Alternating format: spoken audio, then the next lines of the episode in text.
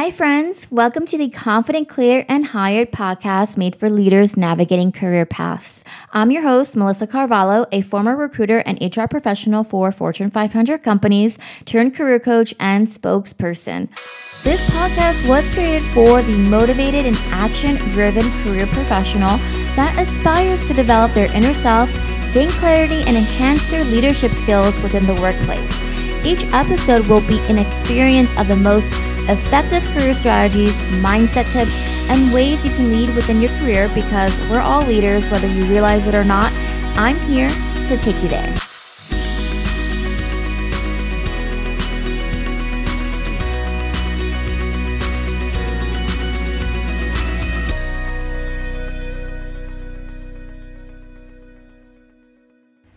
Hello, friends. Welcome back to the podcast. My mission, of course, is to provide you guys with content, tools, sources that are not just helpful, but you enjoy listening to.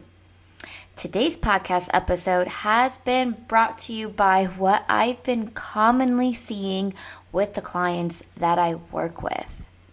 But a lot of my clients, the people that I work with, have an issue with career gaps, even people that I just been observing within the online space. So before we get into the nitty gritty stuff like the strategy and all that, let's talk about how normal they are. So if you're interested in my answer on how normal is a career gap, and I would say to you that it is quite normal. It's normal to have something happen within your career where there is just a brief pause. The only problem, which maybe some of you with this situation may know, is that it isn't always commonly accepted within the workplace. It stinks. I know that. I want that to change. And it's actually very funny. I was having this conversation with a client of mine, and they were mentioning how ageism isn't a thing in their country. But there are so many different levels of shortcomings that we have here. So, yes, it's true. And gaps might not be a full shortcoming, but it's something we need to understand how to navigate. That's a bit of the reality, but of course, we have to have boundaries on what we portray to an employer. The positive thing from what I see is that LinkedIn opened up this new thing on their experience section, which is to add a gap within your career. They have various options of these gaps or career breaks. So it's called a career break. So you go in with your experience section and then you enter the career break. You can choose from different topics like bereavement, career transition, um, caretaking, layoff, relocation. There's a few others that are on there. I do applaud and love that LinkedIn has this there and they've put this there. They're so innovative with new ways, creative ways to help employees and just give more of a positive job seeker experience. They're literally for the job seekers. Now, though, here's the thing. So, LinkedIn doing this, the mixture is out there. So, it's like a very great thing that LinkedIn has put this section in. But not employers are not ready for new ways or processes and thinking. So, hence why sometimes gaps are really a hurdle for many, many job seekers. And it still is today, right? Even, you know, transitions, right? If it's not written correctly in your resume, they're going to wonder why are you trying to transition into your career? We can't just say that we want to get into a specific industry. And so, if you can't explain that career break, LinkedIn's feature is not going to be so valuable for you. Hey guys, just wanted to pause and interrupt for one moment and say, I hope you're enjoying this episode so far. And I just wanted to let you know about my free resume review services that I'm currently conducting, specifically for my podcast friends here. I know sometimes understanding resumes and its right format and content to get noticed by employers is pretty difficult, and that's why I'm here to help. Hop on this free resume review service for scheduling your 15 minute call with me. 15 minutes, we connect and we go through your resume together. Get the insights and guidance that you need. Now, let's get back to this week's episode.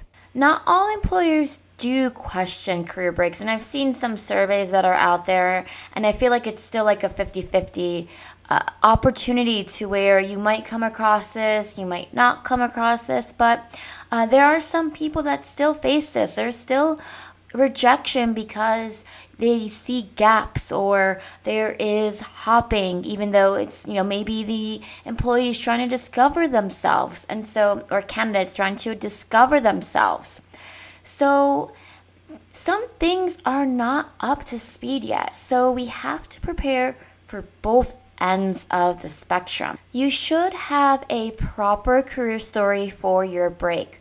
What kind of value and things came from this break? So, for example, if you're away for mental health, what are some things that you've done during that time on your mental health break? Maybe it's obtain clarity on a new direction of your career or, you know, take a new educational course or what about family leave or care? Maybe you're away for that. What are some valuable things you've done on taking care of that family member? Maybe you handle their bills. Maybe you schedule their transportation or coordinated appointments with doctors. That's a whole job description. That's a job.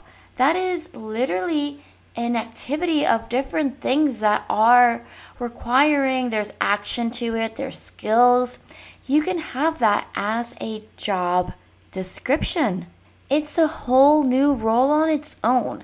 You just have to pick up the valuable points that will align with your career path. The things that you can transition into saying, well, this is going to still help me and has value to what I'm doing in the future. Maybe it's administrative or maybe it's handling financials and whatever it might be. You want to handle it in that way. So, yes, we have to understand, as sucky as it is, not all employers are going to be open to gaps in your career. Yes, some will question you. So, you need a proper response. If you prepare it and you prepare it in the right way, it is going to be an asset for you to move forward within your interview process. You can also add this as a job description. Who would have known? You know, you can add that in. Your volunteer work and education, like a master's or a certification, count to fill in your gaps too. The point is that the gap shouldn't affect your marketability to the employer. If it does, then they're just the wrong employer but let the employer know if they ask to explain your benefits of how this layoff or time gap has allowed you to excel in your skills and mindset. Overall, you just want to stay positive. There's so many hurdles out there in countless amount, but you just want to leverage what may be a weakness as a strength to you. Hoping you guys have enjoyed this episode, that this process to handle career gaps has helped you if you are facing this or you're wondering what will happen if I do face this gap. And I'm hoping that you can take advantage of this. So, till next week, my friends, talk to you then. Hey, friend, before you go, I just want to thank you so much for listening in. Your support on this podcast has been amazing. It's such a beautiful journey I love every moment I'm able to sprinkle some knowledge and bring you into the leader that you truly are. I would love for you to head over to my LinkedIn profile and connect with me and send me a message. Let me know what your takeaways were from today's episode. Can't wait to catch you guys in the next one.